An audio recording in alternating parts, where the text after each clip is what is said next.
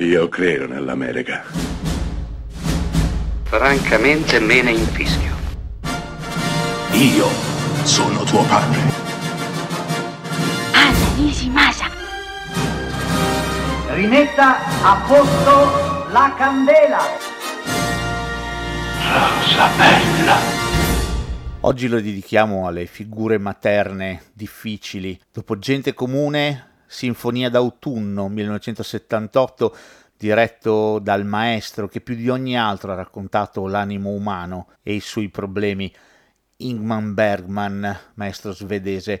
Proprio protagonista di questo film sono Liv Ullman, ma Ingrid Bergman, nessuna parentela col regista, ma anche Ingrid ovviamente era di origine svedese. Qui nel 78 aveva già 65 anni e sarebbe morta da lì a poco nell'82.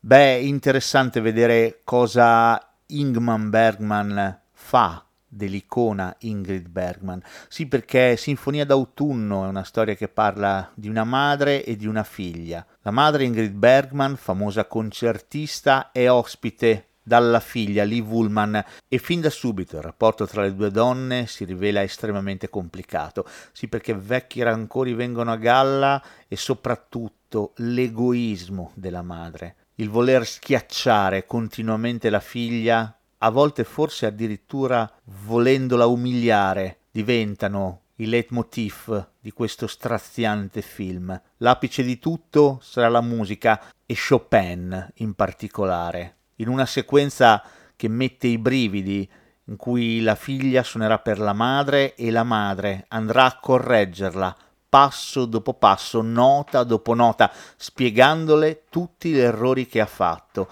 Ecco, per le due donne si prospetterà un futuro inconciliabile. Non possono evidentemente stare insieme. Troppi rancori le hanno divise negli anni e quindi una riconciliazione, ci dice Bergman, è praticamente impossibile. Ecco, abituati a tanti film che raccontano famiglie, sì magari distoniche, disfunzionali, ma che poi alla fine chiudono il cerchio e riescono a perdonarsi, Sinfonia d'autunno è una pellicola che va da tutta un'altra parte. Ci racconta come spesso e volentieri non sia possibile perdonare.